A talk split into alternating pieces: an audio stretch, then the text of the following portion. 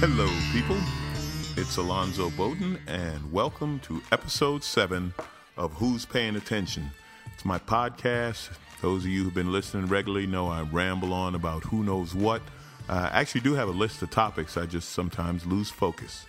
First thing I want to talk about the music poll. The, the results are in. Eight people answered. Good enough for me. You guys seem to like the music. You like the jazz background.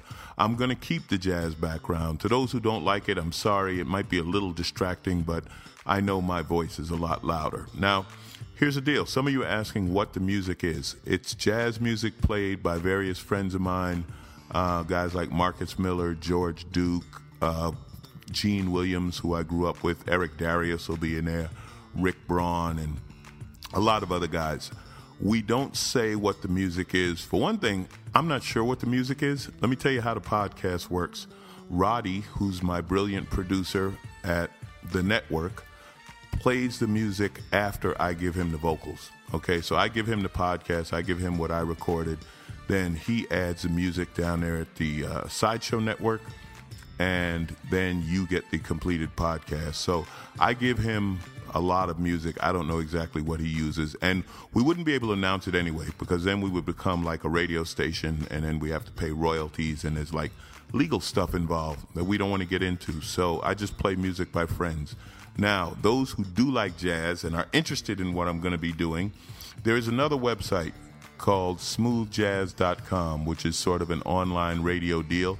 And I am going to be doing a show there. It's going to start within about a month. It's going to be a two hour weekend show. And there I'll be playing music and I'll be telling you what the music is, and it'll be just like a radio station. So check out smoothjazz.com. They do have an app. You can listen to them now. And that's the deal with the uh, business of the podcast. Now, let's get to the actual podcast because this week's going to be fun. Now, some of you say, man, you're too serious. You're too heavy. You got to make it funny. I can't do better than this. Here's our lead story. Antonio Cromartie nixes reality show with his 10 kids and their 8 moms.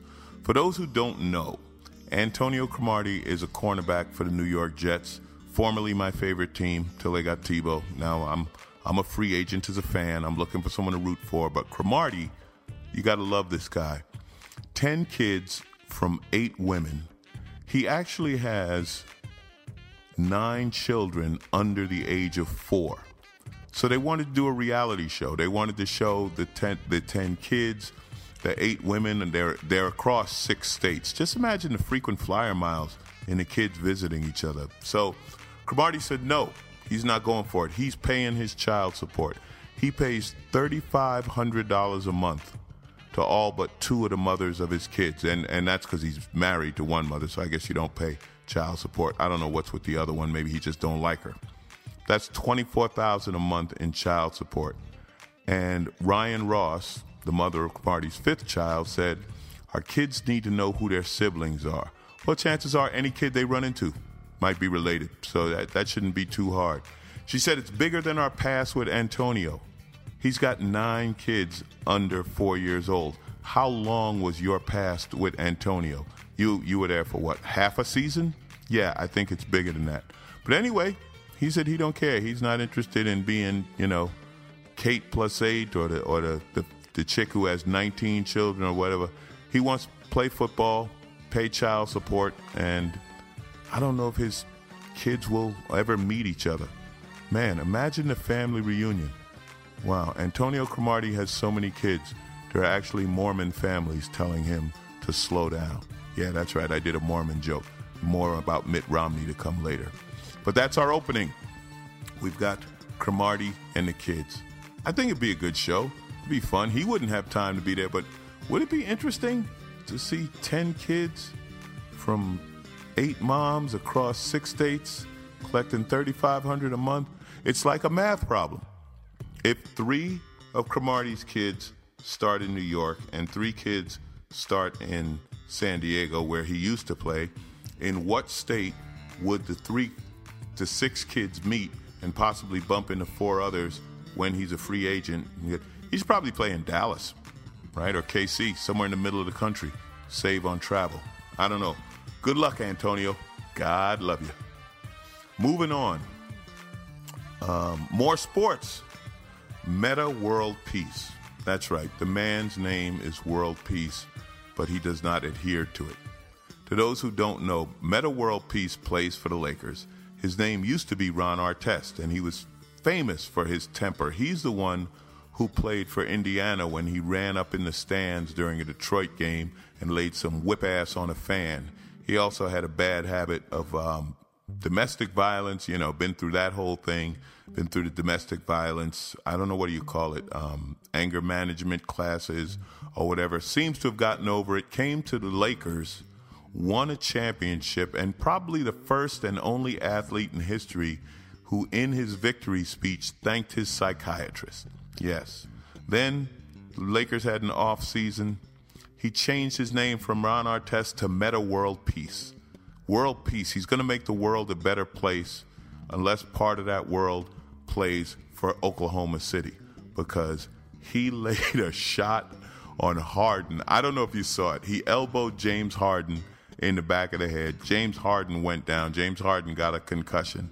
Was it intentional? I don't know if it was intentional, but it was kind of like you're aware he's there. You know what I mean? Like you throw your elbows out to celebrate, but you know he's a little too close and it, it went right through James Harden. The beard didn't protect him, the mohawk didn't protect him. It was a shot to the head. So now, world peace will be suspended for seven games. If there's no world peace for seven games, how violent will the league be this week? Metta World Peace setting a bad example for peace lovers all over the place. I don't know about you, Metta. What do you change your name to this season? Meta not mess with me or I'll elbow you to the head. Cheap puns here at the po- podcast. Sorry about that. Couldn't resist it. Moving on. Let's go to the movies. I'm telling you, we're, we're keeping it light for now. Okay, have you heard about this movie, Ted? That this movie is coming from Seth MacFarlane. He's the guy who created Family Guy. If you haven't seen Family Guy, you don't have a TV. It's on seven times a day every day, everywhere across the country, and the show's hilarious. He's got a movie called Ted starring Mark Wahlberg, and Mark Wahlberg's friend, it's a buddy film. His friend is a stuffed bear. That's right, I said it, a stuffed bear. The, the premise of the movie, he makes a wish when he was a kid that his bear was real. His teddy bear does become real. It starts talking. It hangs out with him. And now he's a grown man with a live teddy bear as a best friend. Now, here's Here's where it gets weird. Here's where it gets funny. I know, a grown man with a teddy bear friend. That's not the weird part.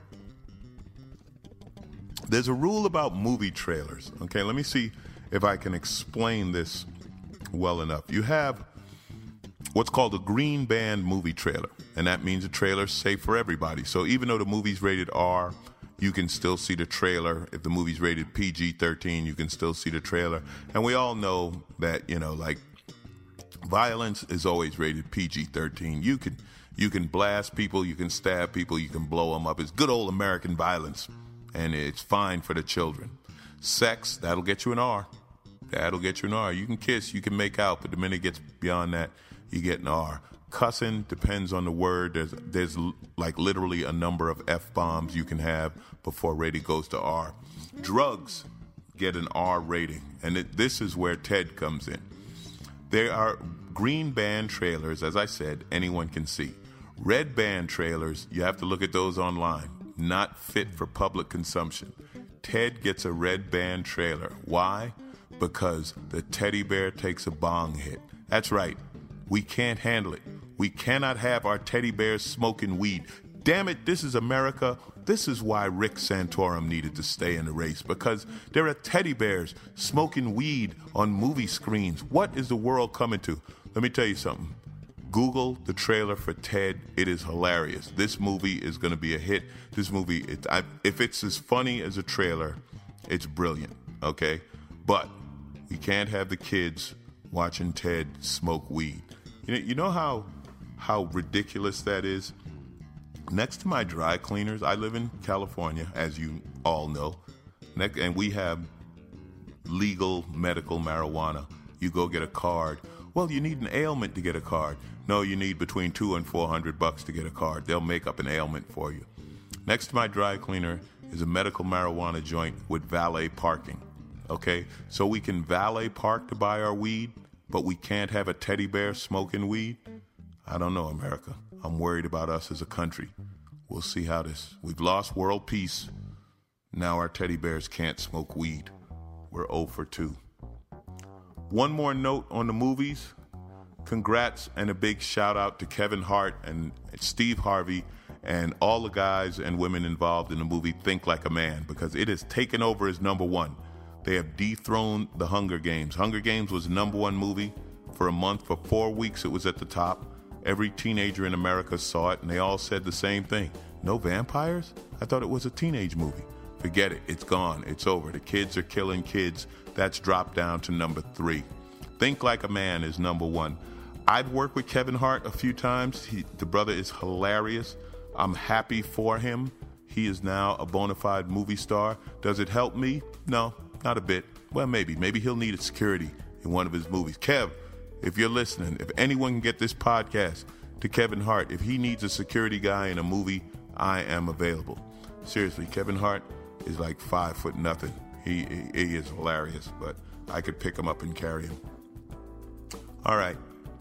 Now let's get to the, I don't know, to the heavy stuff, to the, to, yeah, I, yeah, yeah, we're going to go politics because you know politicians are some of my favorite people. They're so honest and fair, they're loved by everyone.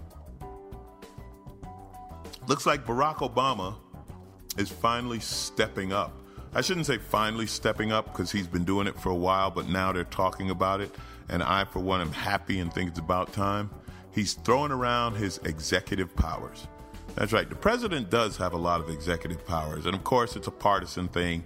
You know, if Obama does an executive order, it's the most horrible thing. It's the end of government. The Constitution's being ignored. And that will be the right wing. And back when Bush was president, when Bush used executive orders, and the left wing was, oh, it's the end of the world, and and he's crazy, and he wants to be, you know, Hitler and rule the world or whatever. It, listen, the truth, the fact of the matter is, our political system is broken. We have a Congress that automatically votes no on anything the president says. The whole thing's partisan. So the presidents are like, hey, screw it. We'll use our executive order. And and I remember when Bush would do this, what you do, he'd appoint people when Congress was on vacation. You know, that's how he got his guy in into uh, the United Nations. And Obama's doing the same thing. Obama's using executive orders for, you know, different things. Um, he's got a slogan: "We can't wait." In other words, he's telling Congress, "Look, forget it. I'm not taking another chance." You know, they they had that whole debt ceiling thing where Congress was holding the country hostage and we're going to shut it down. He's had it. So now Obama's just doing things, you know, by executive order. It's, it's not major things. He's not starting a war, all right? He's not signing the order to blow up the world or, or dismiss the Constitution or anything. Although, if you listen to the right wing, that's exactly what he's doing. But it, it's things like um, working with the EPA, anti smog rules. Look, I'm not a fan of anti smog rules, I'm a gearhead. But anyway, um, policies for jobs for veterans, preventing drug shortages and other and I don't mean drugs like the marijuana that the teddy bears are smoking. All right. Don't, kids, don't let your teddy bears smoke weed. It's a gateway drug. No, you know, medical, Medicare things, things like that.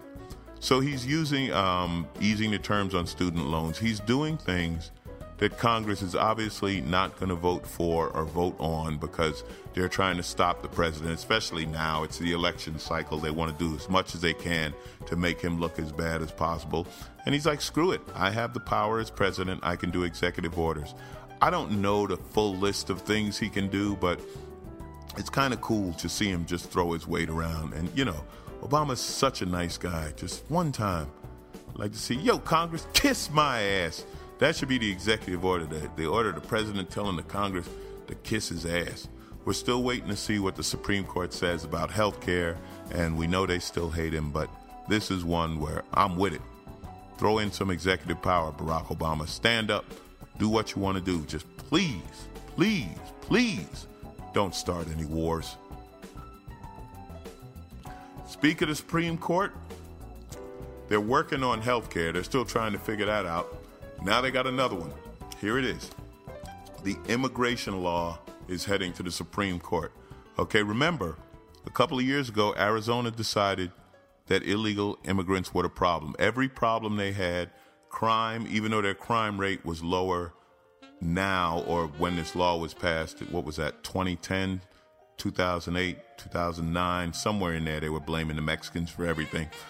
The crime rate was actually lower than it was in the 70s. So I don't know who all these criminals were that snuck in. But anyway, they blamed them for that. I think they were responsible for drugs. Um, they had something to do with global warming. Um, they were clogging the left turn lane at major intersections. And pretty much anything that went wrong, you just blame it on them damn Mexicans. Here they come, and it's their fault. And, and very surprising after Arizona passed their immigration law, which basically said if the cops see some Mexicans hanging around, they can ask them for their papers. If you pulled, get pulled over for a ticket, ask for your papers. You know, just just the way America treats its citizens. And oddly enough, it just seems to be the Mexicans. Didn't see a lot of immigrants from I don't know India. You know, getting checked for their papers. Nobody's in Chinatown. Why isn't anyone ever in Chinatown telling them to speak English? I travel all over America. Every major city has a Chinatown, and minor cities have a China block. And the signs are in Chinese, and the people are speaking Chinese, and no one gets upset. But ho ho, you start speaking Spanish, you are destroying America. Now, Arizona did this law, and it was followed by some of the most open minded states in the Union. This is what shocked me. States like Alabama, South Carolina, Utah, Indiana, where the Klan was formed, these states actually wrote strict immigration laws, you know, and forget about the federal government, which that's why this is a Supreme Court issue, because immigration is something that's handled by the federal government. And if you don't like the way the federal government's doing it, well, you have to deal with the federal government. We can't have states making up their own immigration laws, but maybe we can. It's up to the Supreme Court right now. We'll see how this goes. And you know, the, the interesting thing is, there's a lot of police in Arizona who, you know, the cops who will actually have to enforce this are like, look, we don't want to be bothered checking Mexicans for their papers. Let's. Sheriff Joe in Arizona is the most crazy, paranoid, racist. This guy's got a. He has one of these police departments. We used to have it in L.A. with Daryl Gates, where they only answer to him. He doesn't answer to anyone in government. Now, I don't know who was a Mexican who beat him up as a kid. Some Mexican kids must have beat the hell out of Sheriff Joe when he was a youngster. He never got over it. And you've heard of Sheriff Joe, pink underwear in the jails, and, and you know, uh, he, the guy's out of he's out of control. There has to be a limit to how long you can run your own department in law enforcement because what happens, and it's shown over and over, you get an us versus them mentality and they are the enemy and they are the criminals and so on and so forth. So it's going to be interesting to see which way the Supreme Court goes on this thing with the Latino immigrants. I shouldn't say that because it's actually an immigration law, but who are we kidding? We know there's selective enforcement going on, and who they're out to get? Those damn Puerto Ricans. Speaking of Mexicans, for the first time since the Depression, and I'm talking about the 1930s Depression, more Mexicans are leaving the U.S. than entering the U.S. Yeah, I mean, let's face it, our economy's in the shitter, so th- there's not a lot of jobs. They're being hassled by law enforcement. There's, you know, why why come here? Why deal with all that? So, let's see. I'm gonna just read off some statistics from this article out of the Washington Post. Um, the massive boom in Mexican immigration is over. Um, I don't think it will ever return to the numbers we saw in the 90s and the 2000s, says Douglas Massey, who's a professor of sociology and public affairs at Princeton University. So he's a guy who knows what he talks about, what he's talking about, other, unlike me, who's a comic who's looking for some funny shit in this long article. So, nearly 1.4 million Mexicans moved to the United States, moved from the United States to Mexico. I'm sorry, 1.4 million from the United States to Mexico between 2005 and 2010. That's double the number who moved out a decade earlier. No wonder Lou Dobbs lost his job. He didn't have anyone to blame. Was there anybody in the media crazier about blaming Mexicans for everything than Lou Dobbs?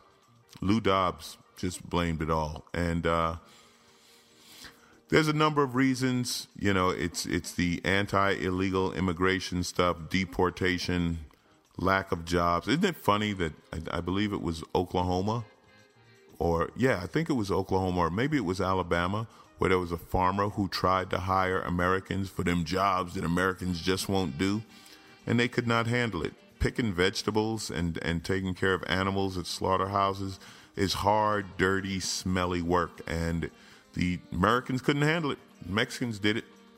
Not to say Mexicans inherently work better, but it's the way it works in immigration. I've said it before. I said it. I'll say it again.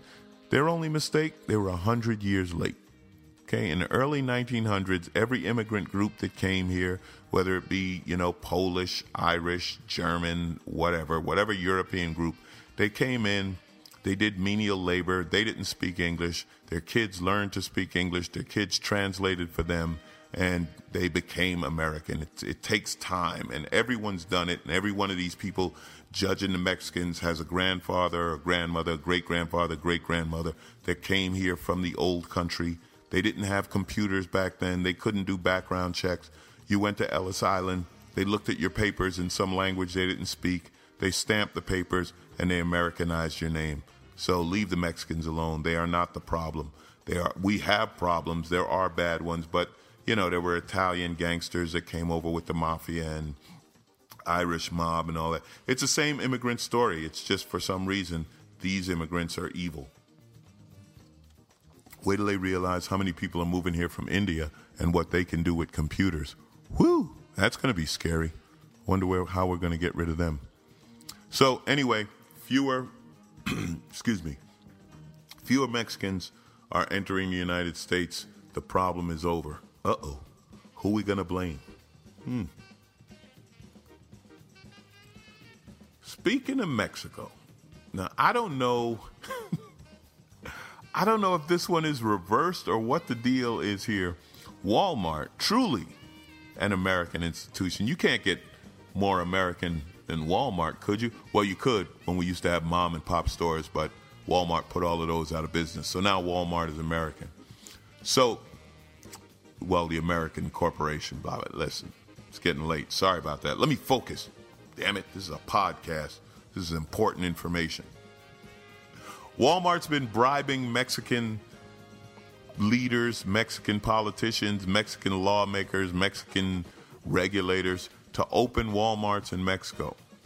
They've spent as much as 24 million, but Walmart has agreed to investigate themselves. Yes, Walmart will have an investigation of Walmart, much like when our, our esteemed governor, Arnold Schwarzenegger, you heard of him, he played governor in California for eight years. He was accused of groping women, and when he became governor, he said he's going to save money by not investigating himself. Well, Walmart said, damn it, we will investigate ourselves. We'll get to the bottom of the 24 million in bribes we paid to various Mexicans to open Walmarts in Mexico. That's hilarious to me. I, I don't I don't even understand it.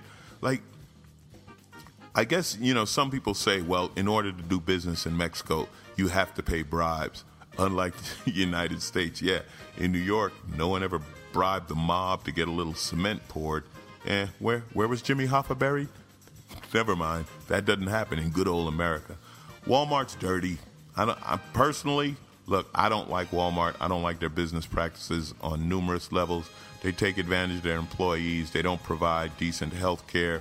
They actually have employees who are paid so little that they're technically working poor and therefore eligible for food stamps. And Walmart helps them get food stamps. You know what that means? That means that the government is subsidizing Walmart. Um, Pennsylvania, I believe it was, got on Walmart about that, about their health care, because their health care was so bad that the state had to help their employees, and the governor was like, Why are we helping you? You're a private company. So Walmart's been bribing Mexicans, and well, they, I guess they have to do business in Mexico since all the Mexicans are leaving the United States. I wonder if they sell fence building supplies. Hmm, might be some money there, Walmart. Good luck. Now, here's another thing going on, and, and this is where I, again, our politicians, our system, it's broken, it's backwards. You just, we keep fighting the same fights. Back in the 60s, when black people first started to vote, ooh boy. When, I shouldn't say when black people first started to vote, but back in the 60s, there were efforts to stop black people from voting. They tried to intimidate them at the polls. Some polls would ask um, constitutional questions that they knew no one could answer, or they would ask for some kind of ID or prove you're an American, or just different things. They tried to discourage them from voting. They tried to intimidate them, etc. Well, now Republican legislatures are passing voting laws that are supposed to fight fraud. But they, that, that's a cover story. Look, they're trying to make it harder to vote Democratic.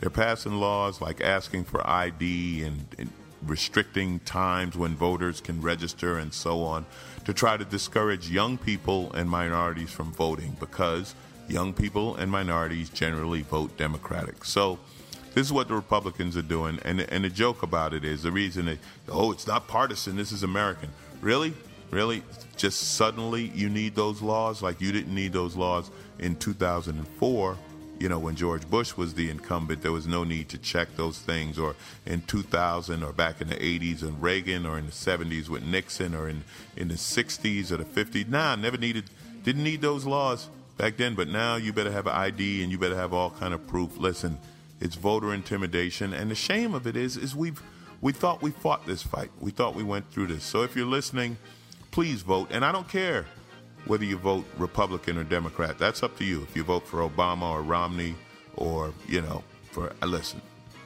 vote for Ted, the pot smoking teddy bear. I don't care. Just vote and please don't be intimidated. It, it, this is disgusting. It's embarrassing. As a nation, we should be past that. It's the same thing with the redistricting. You know, politicians in legislatures, here in California, for example, they set up districts. Like, in other words, this area has this congressman, that area has that congressman. And they set it up in such a way that the congressman will always win. Once you're in, you're in for life. It, it, we'll talk about it more. It's not good. Um, Newt Gingrich is still running for president. Newt hasn't heard that, that he's out of it. He hasn't heard that he doesn't have enough delegates. To, Newt Gingrich has five more delegates than me, I think. Maybe five more than me. He doesn't have more than, I don't know, Sarah Palin. listen, Newt Gingrich has more Facebook friends than delegates. He's not running for president, but he won't let it go. He's still in. He's still collecting money. I, no one knows what Newt is doing, but he may exit the race. Someone, I think, read him a newspaper and said, Newt, let it go. Romney is the Republican candidate. Good luck there, Newt. See you at Tiffany's. Okay, now here's the thing. This is what, what I talk about with our political system being broken. Utah Senator Orrin Hatch is forced into a primary fight. Senator, he's going into his seventh term. There's something wrong with a seven term senator. There's no way anybody should be a seven term anything. Congressman, senator, alderman, forget it. We have to have term limits because these guys get so locked in, and guys, women, whoever it is, they get so locked in, they don't care anymore. Their old jo- whole job is being reelected, blah, blah, blah. So here he is. He's been there forever. He's a Republican senator from Utah, and he failed to get the 60% of delegate votes during the Republican Utah's Republican convention. So now he has to fight against a state senator to be nominated to run for the Senate again. You know what? That's good. That gives people a choice. And it's not just a Republican thing. Listen, here in, in LA, we've got Maxine Waters, who's been a congresswoman forever and has been involved in scandals with banking and this and that. And she is so locked in. Maxine, you know, it's not a lifetime appointment. Strom Thurmond was in the Senate so long, he had voted on segregation and and died 90 something years old still a senator. Now listen two terms is is a maximum for the president. Nobody should be in the government more than 12 years and it should not be lifetime benefits. It should be a job. You go in you do your representation and you move on okay? Enough of this. It, it's it's so ridiculous how entrenched these politicians are and they're professional politicians And if you think your opinion matters to them, well, you better have some super PAC money. Speaking of money, we're going to wrap this up. There's an old saying money can't buy happiness. Well, it turns out it can. Money can buy happiness. The Marist Institute of Public Opinion, who studies things like this, they're researchers, they're Princeton University, and few years back they did a study. Who's happy? And they came up with people who make $75,000 a year are happy. Now, it's a few years ago, okay? So let's say this is 2007, 2008, 2009, back then. Well, now we're going to go be- before 2007. We're going to go before the worst of the recession, almost depression, which was 2008. So let's say in 2007, if you made 75,000, you were happy. They studied your happiness, and you know they, it was things like um, health, employment, community involvement, family, neighborhood safety, spiritual life. It, the things, the, the things that are difficult to measure, but you poll, you ask, are you happy? Do you like your family? Do you like where you live? You know, do you like your church, your neighbors, whatever? Are you happy? You're happy with your car? You're happy with your house? Whatever. Are you happy? How much you make? 75 grand a year. Bam. Cost 75 grand a year to be happy. Now, you have 175 grand a year, are you any happier? Maybe not. Maybe you got a nicer car, a nicer house, but maybe you're not any happier. Well, guess what? The cost of happiness has dropped. I don't know if it's the recession. I don't know if it's unemployment. I don't know if, if it's those great Kia commercials making you say, I don't need a BMW. I could dream of a Kia and dance with hamsters. I don't know what it is. But now, people are happy at 50K. That's right. People are making $50,000. They're happy. Maybe it's because the price of all the houses dropped, and these are the people who bought houses after the boom. I, but they're happy, they're healthy. Listen, God bless you. If you're happy on 50 grand a year, you know, happiness, if you're happy, God bless you. Now, obviously, you have to adjust for where you live because in LA, if you're making 50 grand a year, you ain't happy. In New York, if you're making 50 grand a year, you ain't happy. But maybe if you live in a small town in the Midwest and you make 50 grand a year, you're ecstatic you know, it, so so I think it's relative depending on where you are. But but on nationwide, you could probably live pretty good on 50 grand. What am I saying? You probably could. They did a study. You're happy on 50 grand a year. I'm not. I am a materialistic. Just I'm no good. I'd be happy on. I don't even know. I don't even know what it would cost to make me happy. Hell, I'm a comic. Last thing we need are happy comics running around. You know what they say? A happy comic is a clown and no one likes them. They scare the children. This is Alonzo Bowden. You are listening to Who's Paying Attention.